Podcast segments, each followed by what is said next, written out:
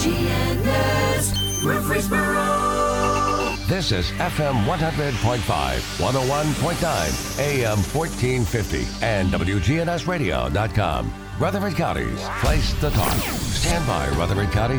The WGNS Action Line continues. A search for truth. I know you're out there somewhere. I know you're out there somewhere. You can hear my voice. I know I'll find you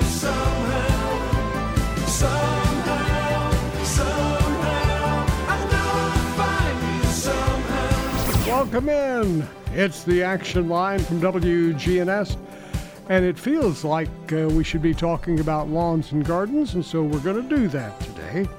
Mitchell Mote joins us from the Rutherford County Agricultural Extension Service. Mitchell, good morning to you. Good morning, Bart. Good to have you with us today. Thank you. It's good to be here this morning. Lots of things happening at the Ag Center, and this time of the year, it's really full of excitement.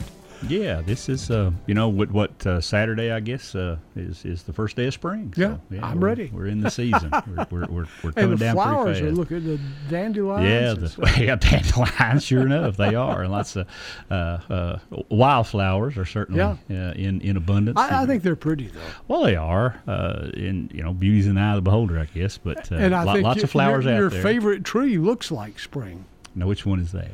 That's the Bradford pear. Oh yeah, the Bradford pear. Well, it's they, you know what? For a short time, they can be a right pretty tree. They should. Yeah, it has problems, but it is a gorgeous tree this time of the year. When it's in full bloom, it does look good. I've had a lot of people, and you may have said it too, about how they smell. I've never smelled them. How close do you have to get? Oh, I don't know, because I've not noticed a particular aroma from Bradford pear, but my daughters, when they were growing up, would talk about the odor from the Bradford pear when it was in bloom. You have to have that young, sensitive smell. But I don't know how close you have to be. So far, I haven't been close enough, and I've been right up amongst it, but I don't really detect any odd odor, unpleasant odor, pleasant or otherwise. Have they become sort of an invasive type? I mean, they just grow. They have everywhere? Contributed to that. You drive up and down the roads this time of year, and you'll see all these white blooming small trees and so on the sides of the road and over in the tree lines in undeveloped areas. Those are direct result of Bradford pear. They are calorie pears.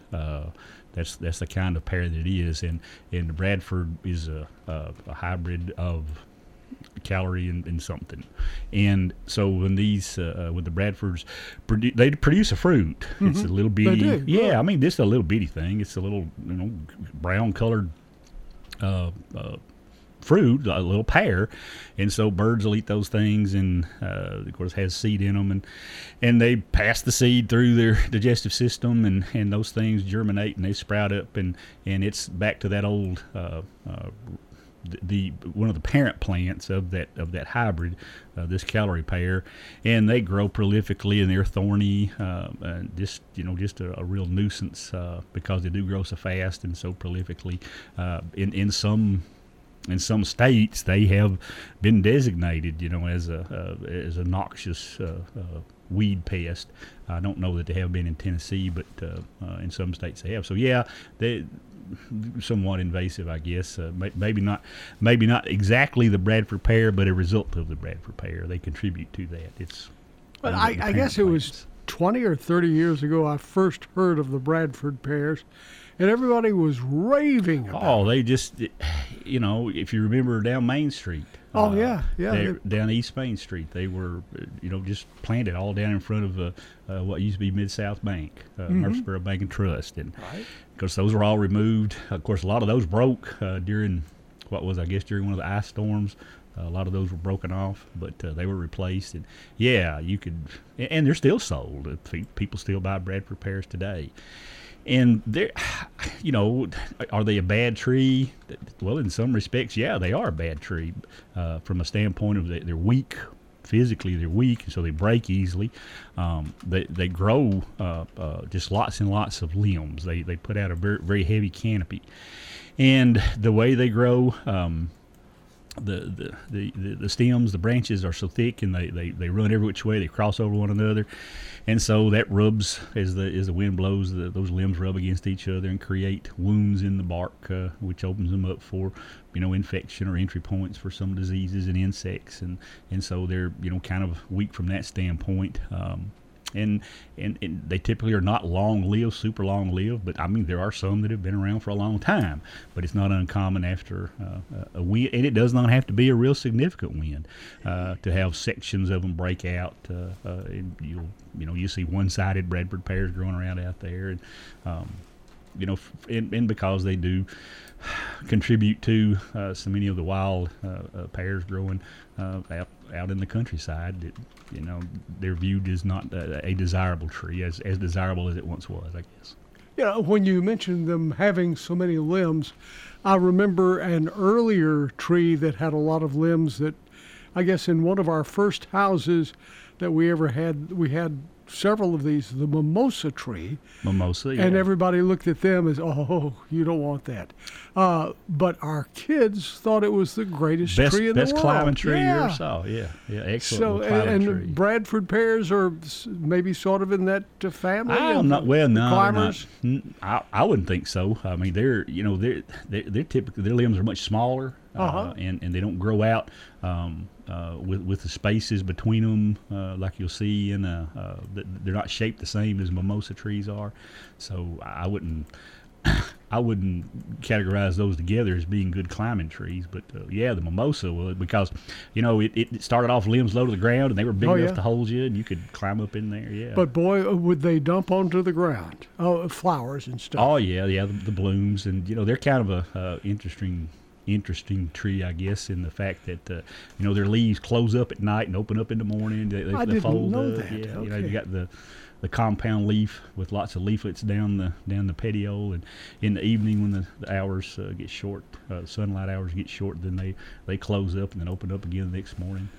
But they were not real popular with most people either, were they? They're viewed as a kind of a temporary tree in a new landscape. At one time, folks would plant those because they grew pretty fast, and you could get some tree, some shade there in the summertime. Although it's not the most dense shade, but it did provide some shade. But they were known to be short-lived, and they would break and so on over time, and they just typically didn't last a long time, so they kind of fallen out of favor. Hey, here's a question from a listener, and they're asking, what should I put on my fruit trees, and when would be the best time to put it on to prevent worms and bagworms, things of that sort? Okay. This is fruit trees. Okay. On fruit trees. Well, bagworms, do they have bagworms on fruit trees? A bagworm can get on... A bagworm could get on fruit trees. Typically, it's not a concern on fruit trees. They're most commonly favor evergreens with needle leaves, the scale-like leaves. Not so much on but I have seen them on broadleaf deciduous trees, like fruit trees. So, it depends on really what you've got. Typically, for insects, like on apples and pears and so on, it's and you make your applications based on what stage the tree is in terms of its its progression, and their tree may or may not have really started to bud out good at this point, or their trees, again, depending on what they are. But there are, at different stages of that tree's progression, you do different things if you follow a pest control program. And for insects, typically it's when they're in, apple trees, pear trees are in that stage called petal fall, which is when most of the flower petals have fallen off the tree. That's the stage known as petal fall. That's when you make an insecticide application for some of those pests, insect pests that can damage the fruit. And malathion is an insecticide. It's a label for use for homeowners on fruit trees like that. And so that's when you make your first one. And then every, week to 2 weeks after that, you make what's called a cover spray, where you're spraying the canopy of the tree. After petal fall, that's when that starts. 10 to a week to 2 weeks after petal fall, then. You do that every couple of weeks up until you're ready to harvest to keep those insects out of there. But again, malathion is an insecticide that's labeled for homeowners to use on many fruit trees. Mm-hmm. So that's an option, but you don't just treat them one time, and that's going to provide protection for the entire season. And it doesn't matter what kind of fruit tree it is, whether it's apple, whether it's pear, whether it's peach. And we have, and I'm holding a copy of it here in my hand, a home pest control guide, or a home fruit tree pest guide, and that is a publication that's available online at the University of Tennessee Extension website. The publication number is called PB 1622, Disease and Insect Control in Home Fruit Plantings, and it will take you. It has a schedule for those common, the most popular fruits that are grown in backyards in landscapes around Tennessee. It'll take you through a season and a management program from a pest control standpoint of what to use and when to use it and what kind of a pest you're controlling. And this is for both diseases and insects. Okay. We have another question here from a listener, and this one deals with brown splotches or patches in the grass. In their yard. These people say that they've been pretty successful in getting green grass to grow all over their yard, with the exception of a few places, small in the backyard. With all of the rain we've had, that area is good and moist. Is it too late to try to put a few seeds in that area? No, So right now you'll be planting a cool season grass. If you're going to plant grass seed right now, it'll be a cool season grass. So, and the very best adapted cool season grass we're going to try to grow here is turf type tall fescue. Mm-hmm. So, the ideal time to do major seeding of tall fescue is the September, mid-October time frame. Second best time is this early spring. So if you've got some patches like that aren't that don't have grass cover on them, sure. Plant some tall fescue seed out there. Scratch the ground up a little bit to rough it up, to open it up, to make it more receptive places for the seed to come into good direct contact with exposed soil. And then put a light layer of compost or some top dress material, whether it's one of the bag topsoils or bag compost, just a thin layer of that to cover those seed up. And absolutely. And if I were talking about, several thousand square feet, would I want to invest the money in a good high quality tall fescue turf grass or improved tall fescue turf seed? I don't know if I would at the spring of the year or not, because the spring planted cool season grasses don't have near as much time to develop a root system and become well established, which would in turn make them stronger and better able to cope with the hot weather stresses that we typically have in the summer, and dry stress too. And you typically lose more of that population of a spring planted cool season grass. Of course, you don't want just bare ground either. So, it's a darned if you do, darned if you don't kind of situation, I guess. It's 6-1, half dozen the other. But just know that if you do plant large areas, and I'm talking like an entire lawn, 10,000 square feet, 15,000 square feet, whatever the case may be, if you seed that this spring, you may lose a fair amount of it, and you're looking at doing some overseeding come fall. But I'll say that and turn around and say, but most people do overseeding on tall fescue in the fall anyway. But, typically you have a better survival rate when planted in the fall versus in the springtime. But, I've said a whole lot just to answer their question. And the answer is yes, plant those grass seeds out and cover fescue. Yeah, tall fescue. Okay. I'm assuming that's, because you can plant anything you want to. This is America. You've got the choice to do that. But those that are going to have the best chance of growing are the cool season grasses, and the best adapted cool season grass that we have available to us is the turf type tall fescue. Another listener sends us an email saying they have thoroughly enjoyed, about this time of year, the Daisy Trail to Bell Buckle. Now, I've been on that. I heard some people talking about it one time, and we took that Daisy Trail. I don't remember the road, but you go out toward Christiana, get off of 231, and it's the road to Bell Buckle, and it was beautiful. I don't know if it's just a short period of time, a small window, but I do remember, I'm glad this person brought it up, because we're probably pretty close, maybe in that window right now. Go enjoy the flowers on that Daisy Trail to Bell Buckle. And also, it seems like there was a house here in Murphsboro that has long since been torn down and had daisies all around it. And some of the daisies are still in the area. And it seems like it was around the old Fort Park. Maybe somebody listening can call and share a little memory about that with us. Yeah, maybe. I'm not familiar with that. That doesn't ring a bell. Okay. No, it doesn't. Now, in the Daisy Trail, I mean, are you talking about flowers that are blooming right now? Yeah. Are they? Is the daisies? Daisies.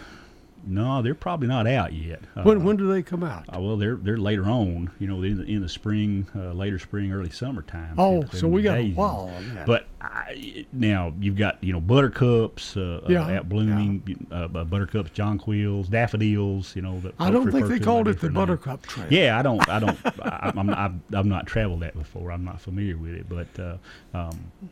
Now, the buttercups, I mean, they're really out there right now. They look good. And they've been out, a couple of weeks probably. Oh, yeah. We had some buttercups at home that I'd never noticed before. And they were teeny tiny. And next to them were their big brothers and sisters, the big ones. And I thought, well, these are just babies. And I said something to my wife when she pointed it out to me. And I said, well, those are just baby ones that haven't gotten big, aren't they? She said, no, it's a different flower. Yeah, different variety. It makes a smaller, smaller stem, smaller flower. Uh-huh. So that was intriguing. I mean, yeah, plant breeders, they'll, strive to have these varieties. They're, it's all the same. Basically the same plant, but you've got variations in them based on size and color. Some are a dark yellow and some are kind of a pale yellow, or maybe a yellow and white flower. Some are larger in size than others are, but they're all basically the same plant, but with variations. Yeah. Now, if you're new to the area, I want you to listen closely to this. Tennessee state flower is the iris. The iris is a beautiful flower. It grows very easily. Easily, yeah. And I'll underline that because we have a lot of them in our yard and have had for 20 or 30 years. And they wouldn't be in our yard if they didn't grow very easily. But they're beautiful. Oh, and you talk about variety. There is a ton of variety in the colors that are available in iris. Probably the biggest thing in maintaining iris is divide them every once in a while because they do multiply. And it is in an older iris planting, they'll get pretty thick in there and they'll multiply, and you'll see reduction in the amount of blooms produced. And typically dividing those and share some with neighbors, do swaps with one another and on to get different colors. And that's probably the downside of iris is you do have to divide them periodically just to keep them blooming as prolifically as they can. But otherwise they're pretty trouble-free plant. I mean, they're pests that can attack them just like they can attack anything. You'll get some spotting on foliage from fungal diseases, and you may get some rot in some of the bulbs that'll cause them to deteriorate and not be good anymore. And maybe sometimes bugs take some bites out of some of those. But as a rule, they're pretty easy to grow.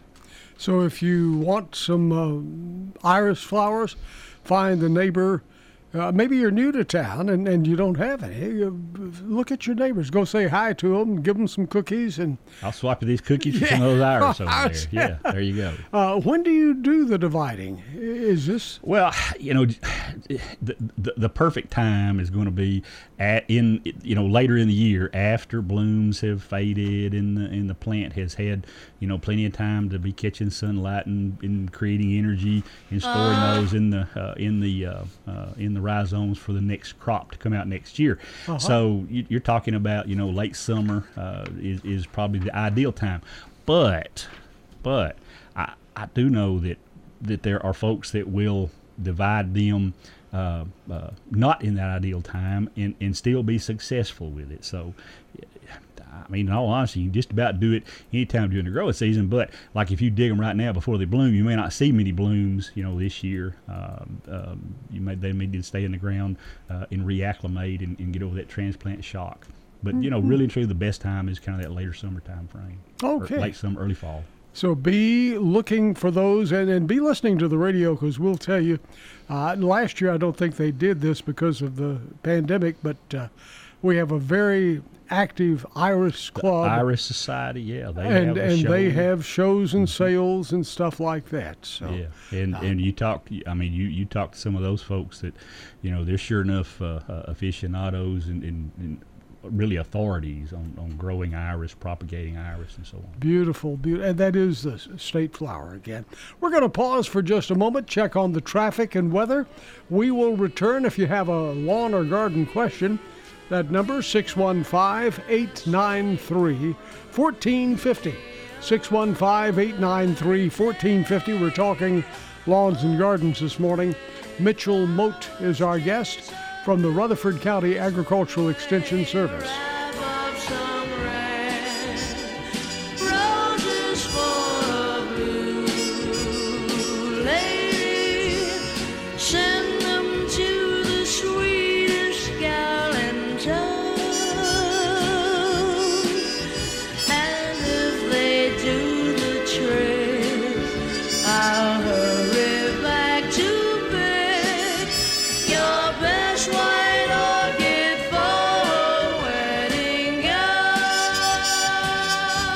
WGNS and our call stands for Good Neighbor Station. That's been our objective since 1947. Now more than ever, count on WGNS. Hi, this is Peter Demas with Demas's Restaurants. I'm always one of those that goes on and off diets. One of the places I love to eat out the most and still be able to do so and maintain a healthy weight is at Demas's. And, you know, at Demas's, one of the things that I started doing because of my own eating habits is we have a low-calorie menu and a low-carb menu. So depending on whatever diet that you like, we have options for you that are available at Demas's. Please have your family join our family for lunch or dinner 7 days a week at Demas's. If you could use a little more tranquility in your life, and let's be honest, after the last year we all could, then consider a home aquarium. Multiple studies have shown that aquariums reduce stress, elevate mood, and lower blood pressure. Here at Animal City, we have all the supplies and knowledge needed to create your own aquatic oasis. This is Amanda at Animal City, inviting your family to come do business with my family. We are happy to put our 30 years of pet experience to work for you. 919 Northwest Broad Street.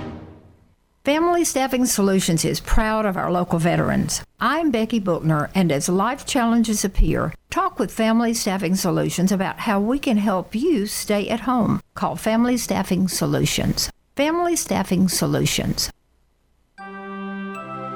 In this salute, we talk to a veteran who fought in the Vietnam War. When we got back into California, they told us, do not wear your uniforms. Keith Rudloff served in the U.S. Army. He was in Vietnam. We were veterans that had just come home. I've been called baby killer. I've been spit on. In a restaurant, people talking bad about you.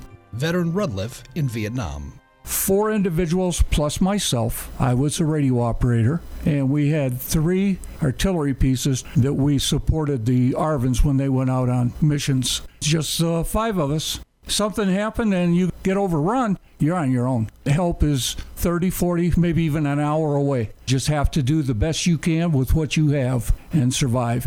I didn't realize until I got over there, it was in the first ambush, that those people were trying to kill me. And I didn't know them. I had done nothing to them. And that's when you just have to get the mindset that it's going to be them and not me. You're 1 heartbeat away. That's war. Unfortunately, you try the very best to protect the person on your right and left, because you know they're not going to leave you and you're not going to leave them. We're all going to come out of here together, or somebody else is going to have to carry us out of here together. This has been a salute to veterans on WGNS Radio. If you know a veteran you'd like to highlight, let WGNS know and we'll honor them in our daily salute to veterans. Have you experienced the nightmare of water, mold, or fire damage? Call Restoration One for a free estimate. Locally and veteran-owned. Fast and available 24/7. Join the Home Health VIP program at Restoration One for disaster prevention. Restoration One, the water damage experts. Good morning. THP still scattered down the interstate here on I-24 coming out of Coffee County in and through Rutherford County. Just busy out here on the normal spots up and down sections of Las Caches, Pike, Middle Tennessee Boulevard by the college. That's picked up as well. Ripley's Aquarium Family PJ Party with the Penguins is coming up on April 9th. Check it out. Ripley's Aquarium of the Smokies.com. I'm Commander Chuck. Your on-time traffic. We'll see a few scattered showers and thunderstorms here this afternoon with cloudy sky conditions and temperatures steady early then slowly falling throughout the day. Winds gusting as high as 25 miles per hour. I'm meteorologist Jennifer Wojcicki on News Radio WGNS. Currently, it's 59. Broadcasting to every nook and cranny of Rutherford County's 618 square miles. FM 100.5, 101.9, and AM 1450.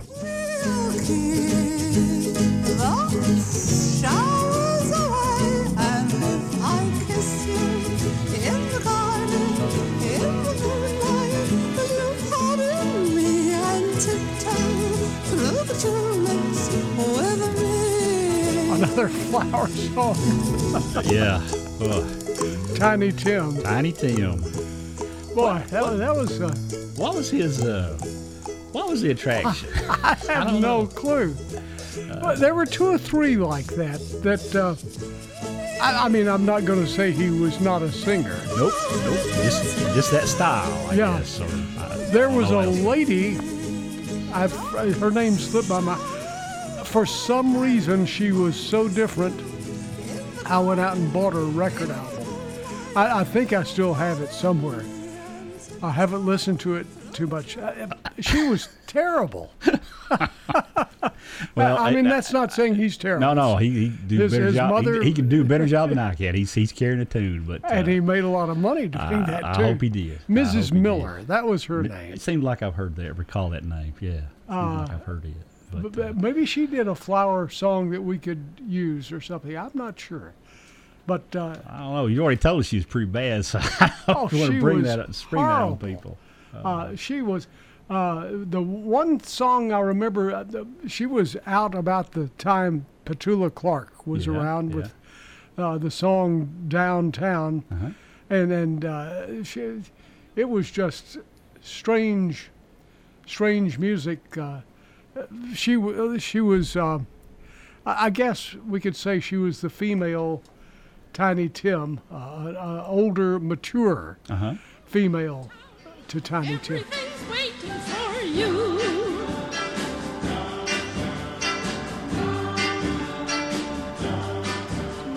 Don't hang around and let your problems surround you. There are movie shows downtown, maybe. Well, sounds kind of like maybe a little parody on 2 o'clock. If you were in the middle of the night, sound asleep, and you heard that coming in the window, what would you do? You would wonder what's wrong, I guess. Does that person need help? Mrs. Miller, there you go. Well, bless her heart. Yeah, and she was on Capitol Records. I mean, anybody who loves to be in, or has the dream to be in music, I mean, back in those days, that's Capitol kind of a big Records deal, was it? Yeah.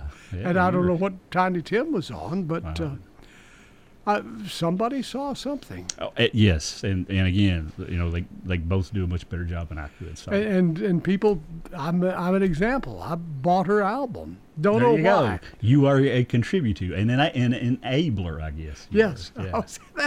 That's what it was.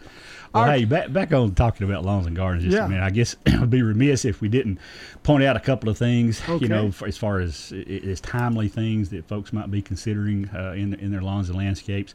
Right now, you know, if you've noticed, we talked about flowers to begin with, and the daffodils and so on are blooming, and lots of wildflowers out there, you know, the weeds in the yards.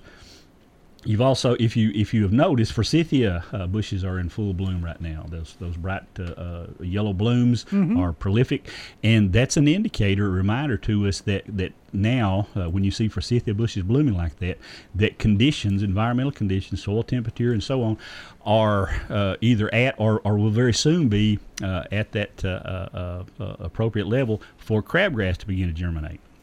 So if you are maintaining a home lawn and your goal is, if you've had crabgrass populations in that lawn in the past, and if your goal is to minimize the crabgrass population in 2021, then part of that is going to be the use of a pre-emergent herbicide to help prevent some of that crabgrass from establishing from seed this year. And now is the time to put that out there. And there are a lot of different crabgrass pre-emergent herbicides, and even though they're marketed as crabgrass preventers, they also have efficacy against a number of different summer annual weeds. Crabgrass is one, goosegrass is one, prostrate spurge is another one, but they're marketed towards crabgrass, but they have efficacy against several different weeds that germinate from seed, every late winter, early spring time frame.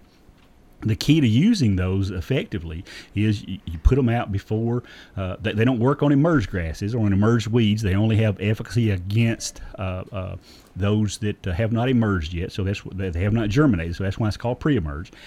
And you've got to put it out at the correct dose. And so in order to know that, to have the correct dose, you've got to know the area that you're treating, how big is that area, and you've got to put the correct amount on that unit of area. So if you're going to try to prevent crabgrass in the yard, boy, right now's the time to get the pre-emerge out there for that. Put it out there now. Yes. Okay. Let's take a phone call. You're on WGNS with Mitchell Mote. Good morning. Good morning. Hi. Hi, how are you this morning? Doing great. Thank you for calling. Yes, sir.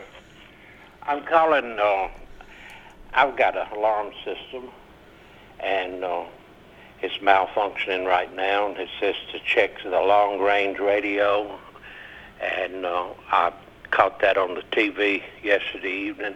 Uh-huh. And it's something about some towers, radio towers. I don't know whether it's in Tennessee or... You're talking about the weather service radios are not working. Yeah, right about now. The weather service. Yeah, there's three of them that are out. Okay, well, I assume it's affected my alarm system also, and I just wanted to verify that before I call the alarm system company. So your sprinkler system, lawn system is tied? I think he's saying alarm. Oh, alarm. Okay. Yeah. Yes, sir. Okay. I wouldn't call the alarm company. Now, those are out. I'm sort of surprised that they would have them out without having somebody rush over and fix them. I mean, it's a nice day today. Yeah, right now. I mean, good time, I guess. Don't know why they couldn't go out and fix them. I don't know. Instead, they put out the release that three of our systems are down. You need to find an alternate way of finding weather warnings. Thank you. Okay, but just stay tuned to WGNS, and we will keep you alerted about any weather problems that might arise. I appreciate the info. Y'all have a good day, okay? You too. Talk to you later. Bye-bye. Yeah, I couldn't figure that out. When they sent that notice out, they sent it to all the stations, warn your listeners to... be aware that three of our transmitters in Middle Tennessee are out. I thought, well, okay. That's that seems odd that you have three go out at the same time, doesn't it? And to have, this is the federal government. Well, I thought they could fix it. That's bad. Oh, I don't know. I thought they had money to cover those things. I mean, were they purchased on the cheapest bids? I don't know. And they didn't have any backup. You know what? I can't speak to that. I don't know. But that does seem, well, it sounds like bad luck to have three out at the same time. Right. Especially, this time of the year. Oh, yeah, you're in the rough time. I mean, we had some pretty good rumbles of thunder last night, some bright lightning flashes. Yeah. Thankfully, nothing severe out of it. Hopefully they will get them fixed sometime soon. Hope so. We were talking about, putting pre-emerge out on your lawns to help prevent crabgrass, and that holds true for warm season or cool season grass, either one. On dormant Bermuda grass, zoysia grass, right. The germination period on those weeds is the same regardless of the kind of grass you grow. Now, from a fertilization standpoint, You know, that does vary between the type of grass that you're growing. If you're growing a warm season grass, Bermuda grass, zoysia grass, you know, it's brown. It may have begun to just try to break dormancy a little bit. Typically, it doesn't really happen much for us until we get past, the middle of April, most years. So it's not really going to benefit from a feeding right now. Is it going to hurt it? And the reason I say this is a lot of the crabgrass prevention products are packaged with fertilizer. So you have a fertilizer with pre-emerge mixed together. The warm season grasses don't really benefit that from a fertilizer application now because they're not actually growing. The cool season grasses do. So if you and you can buy pre-emerge by itself, it doesn't have to be mixed with a fertilizer. So with a warm season lawn, you might consider using just pre-emerge alone. But with a cool season, use a fertilizer and pre-emerge combination both, because now's a good time to make that first fertilizer application on cool season grass for the spring of the year. Good morning. You're on WGNS with Mitchell Mote. How are you today? Good morning, Bart. I'm doing fine. Are y'all okay? We're doing fine. Yes, sir. Doing well.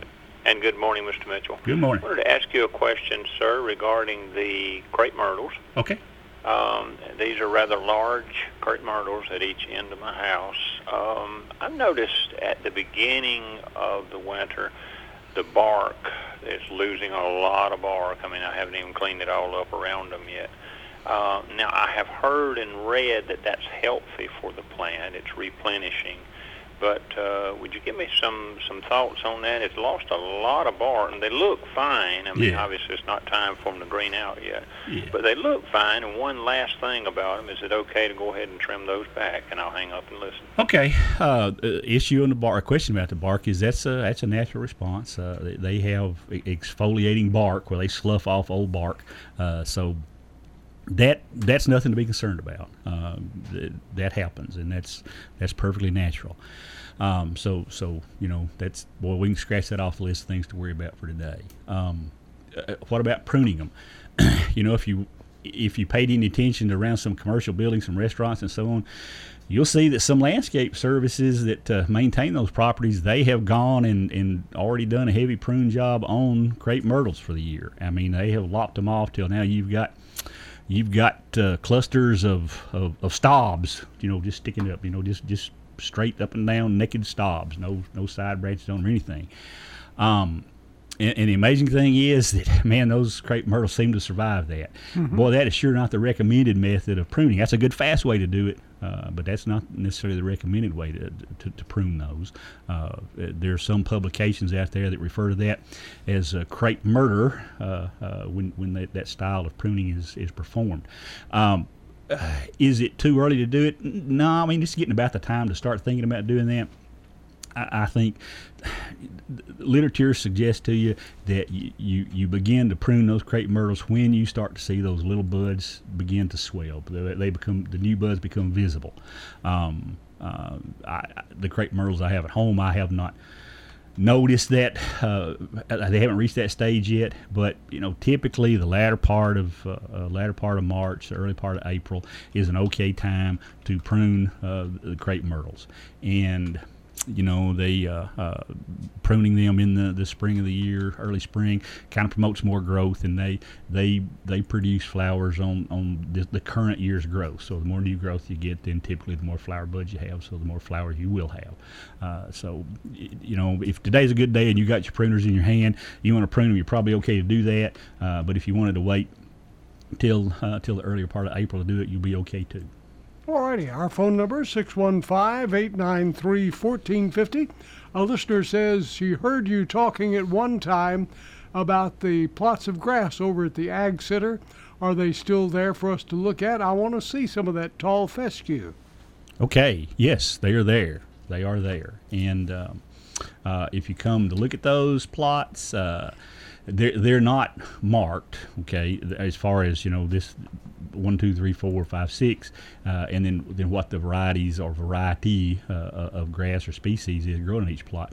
You can come to the office door and, you know, knock on the door. Because right now it's not just open for walk-in. I think pretty soon, you know, maybe beginning the early part of April, we're going to be open for a little more business as usual. Boy, I'm sure hoping so. Got my fingers crossed for that. But if you just knock on the door and someone will answer it and say, you know, I want to take a look at the grass plots out there. Can I have a diagram? In the diagram, it shows it's got all the plots marked off, and then on the back of the page, it tells you what is in those plots. But yes, they are there. Our phone number, 615-893-1450. We are approaching the final segment of our show this morning, so if you have a question, 615-893-1450. Mitchell Mote is with us from the Rutherford County Agricultural Extension Service. Hold on, we'll be right back. And mumps will make you lumpy, and chicken pox will make you jump and switch. A common cold will fool you, and whooping cough will cool you. But poison ivy load will make you itch. You're gonna need an ocean of calamine lotion. Broadcasting from the tallest tower in the city, with that little red light on top. FM 100.5, FM 101.9, and AM 1450. Hi, this is Tina Fox at the Rutherford Farmers Co-op. Please come see us for all your clothing, footwear, and if you need a special gift for anything, please come and see us for all those needs. And, of course, we always have whatever you need for your home, lawn, or garden at Rutherford Farmers Co-op. And farmers, we have whatever you need to take care of your farm. Please come see us at Rutherford Farmers Co-op. Hi, this is Tina Fox at the Co-op Farm and Home Center at 985 Middle Tennessee Boulevard, just off of South Church. Old friends, new name, better together, as First National Bank of Murphsboro transforms into Capstar Bank. Our focus is on you. We're entering a new generation of banking in Rutherford County, but will always remain a community bank with local people you trust and uniquely exceptional service you deserve. We're at 2230 Mercury Boulevard, capstar.com. Member FDIC, equal housing lender. Good morning, THP. Still scattered down the interstate here on I-24, coming out of Coffee County, in and through Rutherford County. Just busy out here on the normal spots, up and down sections of Las Casas Pike, Middle Tennessee Boulevard up by the college. That's picked up as well. Ripley's Aquarium Family PJ Party with the Penguins is coming up on April 9th. Check it out, Ripley's Aquarium of the Smokies.com. I'm Commander Chuck, your on-time traffic. We'll see a few scattered showers and thunderstorms here this afternoon with cloudy sky conditions and temperatures steady early then slowly falling throughout the day. Winds gusting as high as 25 miles per hour. I'm meteorologist Jennifer Wojcicki on News Radio WGNS. Currently, it's 59. This is Jeff Graham with Tire World. I want to invite you to visit our new off-road department at our Memorial Boulevard location, featuring lift kits, leveling kits, light bars, as well as wheel and tire packages. Just come by and ask for Gator for all your off-road needs. That's Tire World on Memorial Boulevard. I'm Ken Coleman. Join me here on News Radio WGNS, weekdays live at noon, as we answer your questions about your calling, passion, and talent to maximize your potential.